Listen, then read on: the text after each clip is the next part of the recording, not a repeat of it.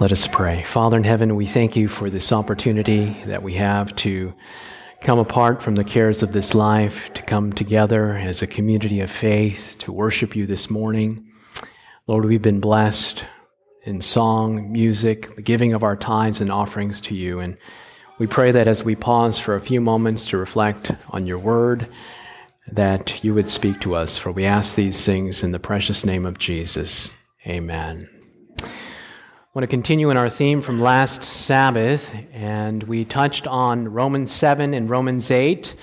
Romans 7, Paul says, I am carnal, sold under sin. And then he goes on in verse 15 and says, For what I want to do, I do not do, but what I hate, that I do. And all of us, if we're honest with ourselves, have something within us, two entities that are at war against each other your conscience and then your carnal desires, the things that you want to do, you don't do, and the things that you hate, that I do.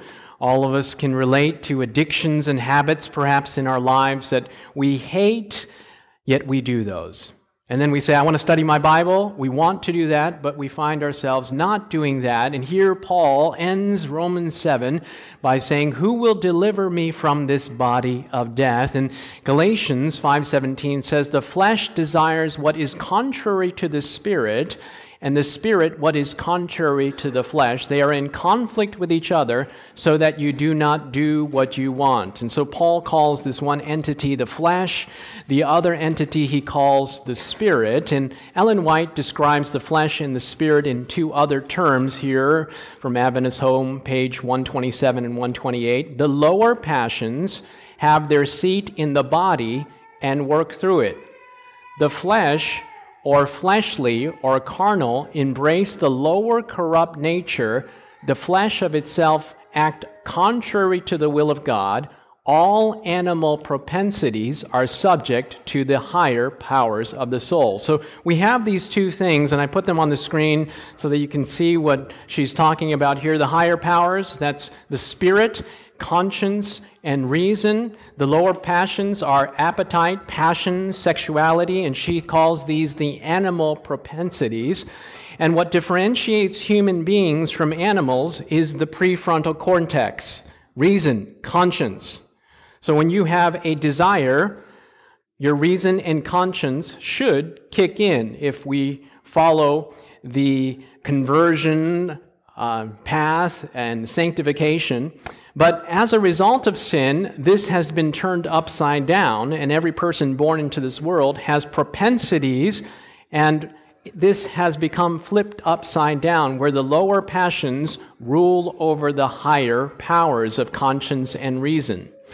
Uh, this is from the book God's Amazing Grace, page 256. The higher powers of being are to rule, the passions are to be controlled by the will which is itself under the control of God. And all of us can relate to this on a very simple level of a meal. You've eaten a great Thanksgiving meal and you've overeaten. None of us have ever experienced that, right? You've overeaten and you forgot to make room for dessert, and then dessert comes around and it's your favorite, and you have an internal battle that takes place. A part of you says, I want to eat it, I want to eat it right now. Serve me three pieces, please. And then another part of you indicates, David, you really shouldn't have that. You've overeaten, you should stop. And so this is very simple. An internal battle takes place on the level of appetite. She mentions another aspect to this. You have the higher powers and the lower passions, but you also have what you call the will. And this is the governing power in the nature of man. It is yours to exercise, and God has given you this. Praise the Lord. And what many people try to do in a situation such as appetite is that they try to use their willpower to subjugate the lower passions and decide through self discipline and willpower to live in accordance with the higher powers. And we end up failing in this process. She says that the key is not to try to do this by yourself, by subjugating the lower passions and living in the higher powers, but she says to give your will to God. This is the struggle. This is the key. Steps of Christ, page 47. Everything depends on the right action of the will. The power of choice God has given to men. It is theirs to exercise. You cannot change your heart. You cannot of yourself give to God its affections, but you can choose to serve Him. And here's the key I have it underlined here on the screen. You can give Him your will. He will then work in you to will and to do according to your good pleasure. Dessert comes around, you have the internal struggle. You say, Lord, I give you my will. That's the surrender that needs to take place. I give you my will. Then God works in us to will and to do of his good pleasure. So, in the struggle between the flesh and the conscience, between the higher powers and the lower passions, we give our will to God. And there's something miraculous that happens. I can't explain it. It's a miracle of grace. You give your will to God, and then God empowers you through the Holy Spirit to live a victorious life. Romans chapter 7 is followed by Romans 8. There are no chapter divisions in the Bible. And in the continuation of this conflict between the flesh and the spirit, Romans chapter 8 begins with the word therefore. Now, as one preacher said, if you see the word therefore, ask what it's there for. In other words, you have premise, premise, premise. Therefore, in light of the conflict between the flesh and the spirit, he says, therefore, this is the solution for this internal battle that we face. There is now, therefore, no condemnation to those that are in Christ Jesus, because through Christ Jesus, the law of the Spirit who gives life has set you free from the law of sin and death. This is what happens. You give your will to God, God sets you free from the lower powers. The Holy Spirit, resurrection power, comes down into your life and gives you freedom from those lower passions. So you give your will to God. God empowers us through the Holy Spirit. He sets us free from the lower passions, and we all need that freedom in Christ Jesus. And then in Romans chapter 8, verse 3 and 4, Paul goes on by saying, For what the law could not do, in that it was weak through the flesh, God did, sending his own Son in the likeness of sinful flesh.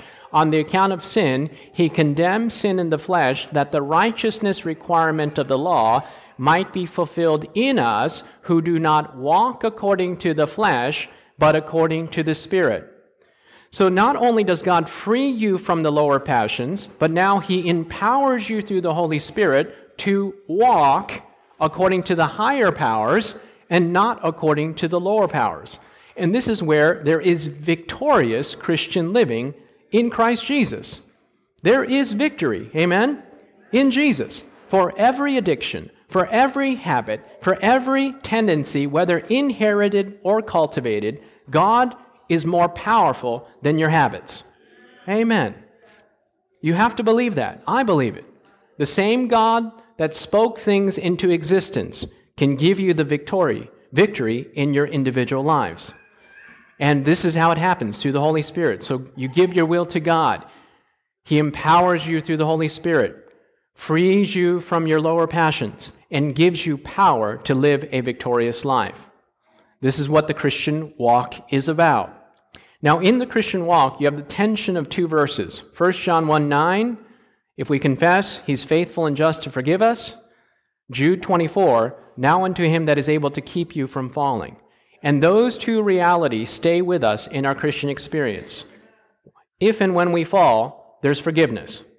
But there's also power to keep us from falling. Jude 24. And that beautiful pardon and power stay with us through our Christian experience. It's not about the occasional misdeeds.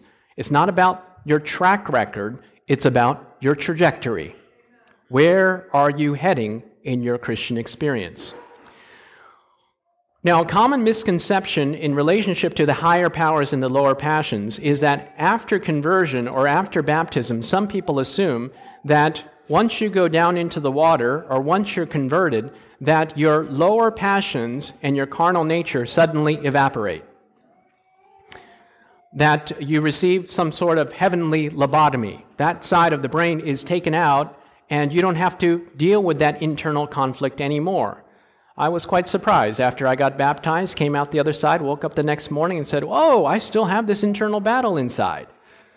And some people have assumed that if you struggle internally, that is evidence of being not converted. That is not true. The sinful nature stays with us until the second coming. At the second coming, you'll be given a new nature. Now, the difference is that God enables to walk in the Spirit and not in the flesh, even though our lower nature is still there. Now, the lower nature involves the appetites and passions, and this is an entity that we still have to relate to as we have accepted Jesus and continue in our faith walk with Him, empowered by the Holy Spirit. That entity is still there. Now, how do we relate to it? That is the question that we have to ask ourselves. And here in 1 Corinthians chapter 9 verse 27, Paul, talking about his own Christian experience, Paul was converted. He wrote the majority of the New Testament, godly man is going to be in heaven. Notice what Paul said as he relates to his carnal nature, his lower passions, he says that he relates to it a certain way. And I have it here from the NIV because the King James Version does not fully grasp but the, the intent of the original language in this case. He says, I strike a blow to my body. In the original language, what terminology he's using is is boxing language. And they did not box in those days like they do today with, with padded gloves. They ba- boxed with the equivalent of like brass knuckles. So he says, I strike a blow to my body. This is in his conversion experience relating to his carnal nature. He says, Look, I strike a blow to my body and make it a slave so that after I preach to others, I myself will not be disqualified for the prize. In other words, the way that Paul relates to his carnal sinful nature, after conversion, in walking the Christian walk, is not to embrace the carnal nature but to go through what he calls dying daily to the carnal nature. That's what he's describing here. The Christian walk involves a conflict with your natural, sinful, carnal desires. And this is from the SDA Bible commentary, commenting on 1 Corinthians 9, verse 27. It suggests the most rigid discipline and self denial that must be exercised in order that victory may be gained over all corrupt passions of man's evil tendencies. The promptings and cravings of the natural, these are carnal, appetites and passions must be destroyed. This is possible only when the will is surrendered to Christ. Paul, in his Christian experience, says, I need to hold these things in check. And notice what he said at the end of the verse. If he doesn't, he says, even after preaching to others, I myself will be lost. Now, when we talk about the appetites and passions, I want to make this very practical here this morning and talk about how do we relate to this very real thing that we all face at least two to three times a day when we decide to put food in our bodies? Now, notice you're walking in your Christian experience, but we need to relate to our appetites and passions in a certain way. And I want to cite some research, some of the latest research from some of our most premier universities, and what they're finding about our gut our stomachs, and our digestive systems. This is from Johns Hopkins University, one of the most premier medical universities in the nation and the world. It says hidden in the walls of the digestive system, this brain in your gut is revolutionizing medicine's understanding of the links between digestion, mood health, and even the way you think. Scientists call this little brain the enteric nervous system, otherwise known as ENS, and it is not so little. The ENS is two thin layers of more than 100 million nerve cells lining your gastrointestinal tract. What medical research is discovering today is that there are more nerve cells in your digestive system than in the brain of a cat. And what they're indicating is that this is like the second brain down here. And they communicate with each other. And what research is discovering is that this communication goes both ways. This impacts the mood up here, and this impacts digestion.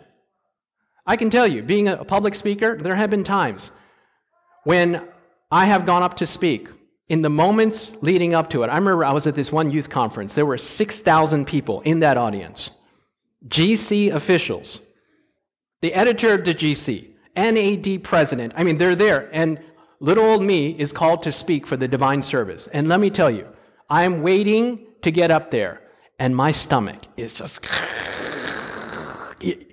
in, in knots, indigestion. And like, why is that? Because what's happening here is impacting me here. Have you ever had a meal with someone and that person made you very upset? And then you had indigestion as a result? That's because these two brains are communicating with each other. Johns Hopkins University goes on. Researchers are finding evidence that irritation in the gastrointestinal system may send signals to the central nervous system that trigger mood changes. In other words, if you eat something that doesn't agree with you here, it affects your mood up here. These new findings may explain why a higher than normal percentage of people with IBS, irritable bowel syndrome, and functional bowel problems develop depression and anxiety. The two brains talk to each other. So therapies that help one help the other. This is what the latest medical research is indicating. This brain affects the mood of this brain. And uh, here's an illustration from one of the scientific articles that I was reading through this week. The brain impacts the gut, the gut impacts the brain, while your gut is called the second brain. Let me read on. This is from the Cleveland Clinic, another premier medical institution. The second brain in our gut, in communication with the brain in our head, plays a key role in certain diseases in our bodies and in our overall mental health. This cross-talk communication between the brain and digestive system is opening up new ways to think about diseases. This last one is from Harvard Medical School. A troubled intestine can send signals to the brain just as a troubled brain can send signals to gut to the gut. Therefore, a person's stomach or intestinal dis- distress can be the cause or product of anxiety, stress, or depression. That's because the brain and the gastrointestinal system are intimately connected. Now, I want to read a quote from a little lady in the 1800s. Here it is. So much for technology. What happened to my slide there? Brought it up here just for just for reference here. Let me let me read to you this quote. And uh, this is from the book Counsels on Health. Ellen White says the brain and nerves are in sympathy with the stomach. Erroneous eating and drinking result in erroneous thinking and acting. Erroneous eating and drinking result in erroneous thinking and acting. And notice that, oh, there it is. It came up all of a sudden. Um, she says that these are in sympathy with each other. And so this is, this is I mean, she, she, was, she was remarkably progressive and far in advance of the medical field back then. You remember, back in the 1800s, in her day, they, they prescribed smoking as being healthy. They were still bloodletting to, to take care of these diseases. I mean, that was the state of medicine back in her day. And here she is saying that there is a sympathetic relationship between your mental health and your gut health. These work in tandem with each other. Now, I want to make a very clear caveat here at the beginning in Ephesians chapter 2 verse 8 through 10, for by grace you have been saved through faith, and this is not from yourself, it is a gift of God, not by works, so that no one can boast. I want to make it very clear. We are not saved by what we eat. Praise the Lord. We are not saved by diet. We are not saved by being a vegan, vegetarian, card carrying individual. You don't come to the pearly gates and flash your vegan card and Say, come on in. That's not how salvation works. So I want to make this very clear because eh, there has been in the trajectory as we have embraced temperance and health reform, which I am all in favor of, that we do not place it in the realm of placing it into meritorious for salvation. Are you following me? You don't earn your salvation in any form, it is a gift. Now, where does health and temperance play into the Christian experience if you don't earn salvation through diet? Now, the natural tendency for some individuals is when they say, Look, if I don't earn my salvation through diet, oh, I can eat whatever I want. But Paul goes on in Romans chapter 12. Now, remember, the book of Romans is all about the gospel. And in Romans 12, after he's gone through an exhaustive, in my estimation, description of the way that God, the gospel works through faith, he says, I beseech you, therefore. Remember, if you see the word therefore, ask what it's there for. Premise, premise, premise, premise. Therefore, in light of the mercies of God, in light of what everything God has done for you through the gospel, he says that you present your what? Your bodies.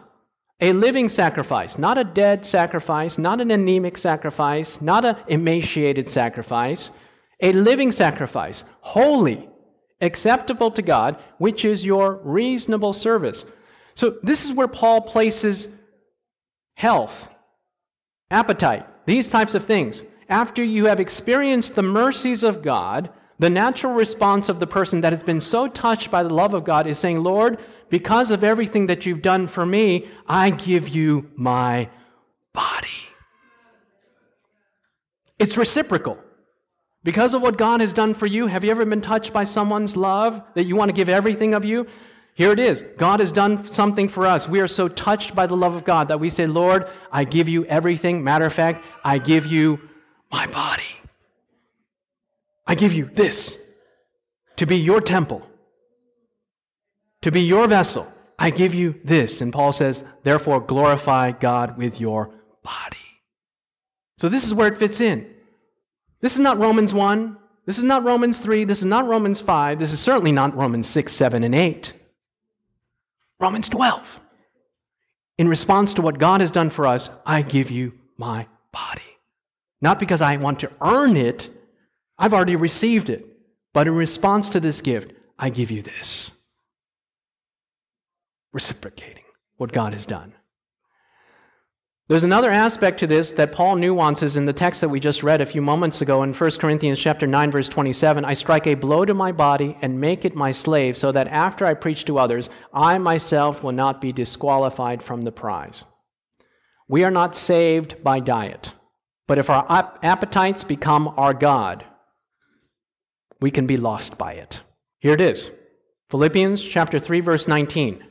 They are headed for destruction, their God is their appetite.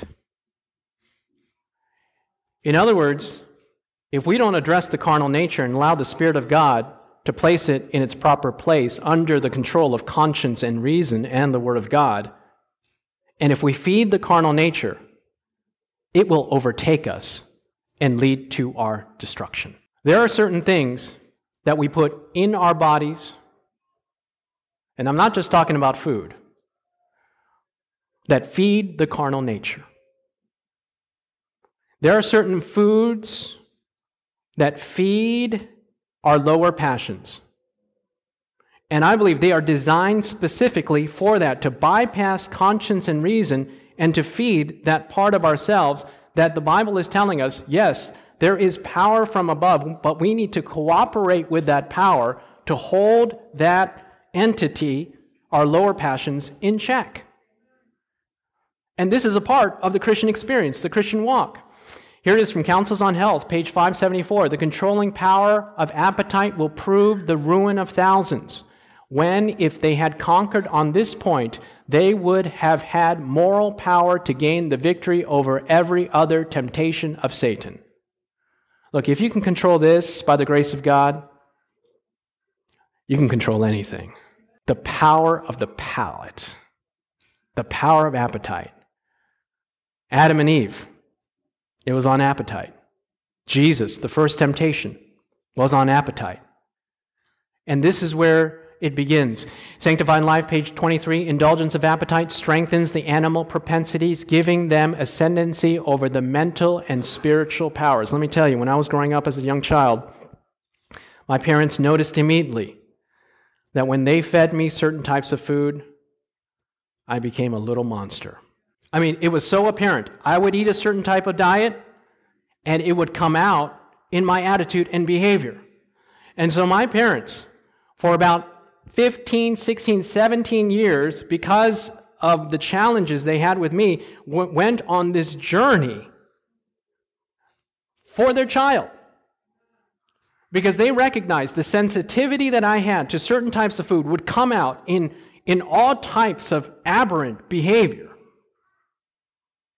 And as they went on this journey, they recognized the relationship between this and this.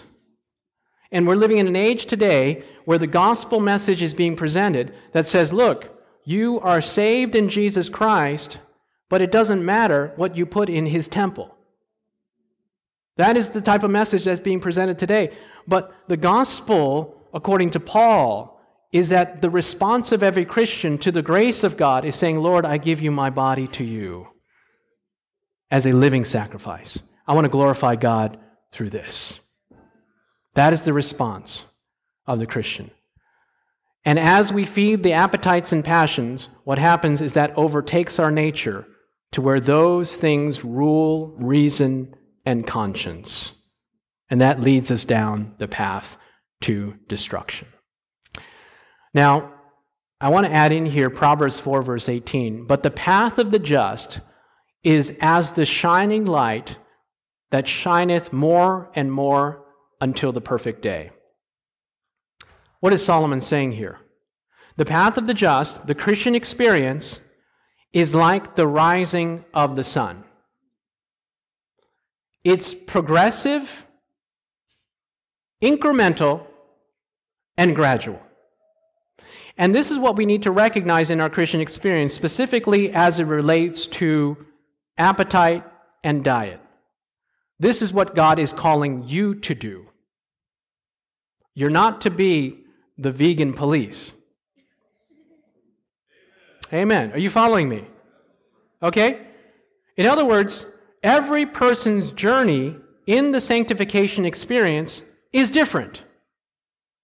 So, what God is calling me to do may, not, may or may not be what God is calling you to do where you are in your Christian experience. And the thing is, not where we are, but that we're faithful where we are. I remember I was dealing with a group of theology students. I was interim teaching. And I got up there, and I, I knew this group, so I, I kind of set them up. I, I st- stood up there and I was teaching, and I said, uh, All right, let's, let's talk about issues and non issues when it comes to baptism. All right? Let's say a person has margarine in their refrigerator. And I really pumped it up. I said, margarine, trans fatty acid. I mean, those things, that thing's really bad. It doesn't exist naturally in your body and it goes in there and does all types of things. You know, margarine, it's not the best. And let's say you go in a home and they're clear on all the other fundamentals. They're ready for baptism, but you open the refrigerator and you notice that there's margarine in the refrigerator. I said, Would you baptize them? And a couple of these brothers raised their hand and said, I would not baptize them. And I about I started laughing almost because I thought that they were joking, but they were dead serious. And friends, we cannot place these things in the same category as our fundamental beliefs. They are not. They are not. When it comes to going above and beyond toward the ideal diet, if you know what I'm talking about here. All right? And so we need to recognize that our walk is individual, and what God is calling me to do may or may not be what God is calling you to do. And it's a trajectory here. So, here, when it comes to diet, there are certain things that are forbidden in the Bible. The Bible says you should not eat of these things. You know, when you get a car, there's a manual. God has given us the manual. You get a vehicle. What type of oil? What type of fluids? You know, what is the tire pressure? And so the manual is telling us look, these things, if you put them in your body, your body will not operate properly. So the Bible says, look, don't put these things in your body. You can read about it in Leviticus chapter 11. There are certain things that are forbidden. But then in the Bible, God gives you something, some things that are permitted. These are acceptable when it comes to diet. Then the Bible presents to you the Edenic diet, the ideal diet. And what God wants to do in our individual walk is to bring us from the forbidden to the permitted and then to the ideal. I was preaching a sermon on this, and I said, I have news for you, friends. There's going to be no steak in heaven. Uh, one person said, David, I don't believe that. Heaven won't be heaven without steak. Even the lion will be vegetarian, friends, in heaven. There's going to be no killing in heaven. So, so that's where God wants to lead us. We're all going to eventually get there. But there's a process to this. And believe you me, God gives us a lot of grace through this journey in our sanctification experience.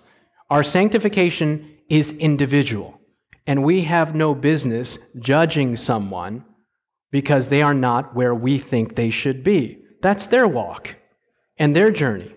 You be faithful to the Lord Jesus where you're at, but walk in the light. That's the important thing to recognize when it comes to, to these matters. Let me see here. All right, this is an important principle as we wrap up here. John chapter 12, verse 35 walk while you have the light. God gives us light individually, personally. The important thing is to walk. Take the next step. And the light that God has given you personally in regards to your lower passions and appetite is very personal and it's very different than the person that is sitting next to you. The important thing is are you being faithful to the Lord Jesus to walk. Just walk. And as you take the next step, and the next step, and the next step, He will continue the journey of grace in regards to these areas.